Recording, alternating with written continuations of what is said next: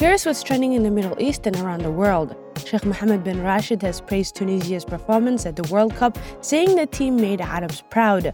The vice president and ruler of Dubai said watching the team was real football. Tunisia defeated France 1 0 but did not score enough points to progress to the next round. A Buckingham Palace aide has resigned after a racism complaint.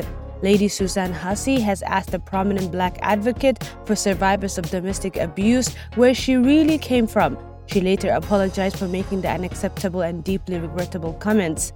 Elon Musk has said he and Apple boss Tim Cook have resolved the misunderstanding over Twitter possibly being removed from the App Store.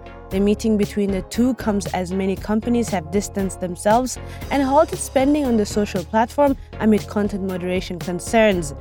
Sam Bankman Fried, former chief executive officer of crypto exchange FTX, said he didn't try to commit fraud on anyone while admitting he made mistakes as chief executive. He said he had had a bad month and had almost no money left.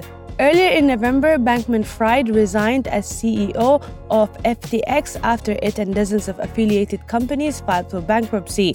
That's all from me, Thuraya Abdullahi. Thanks for listening. More same time tomorrow.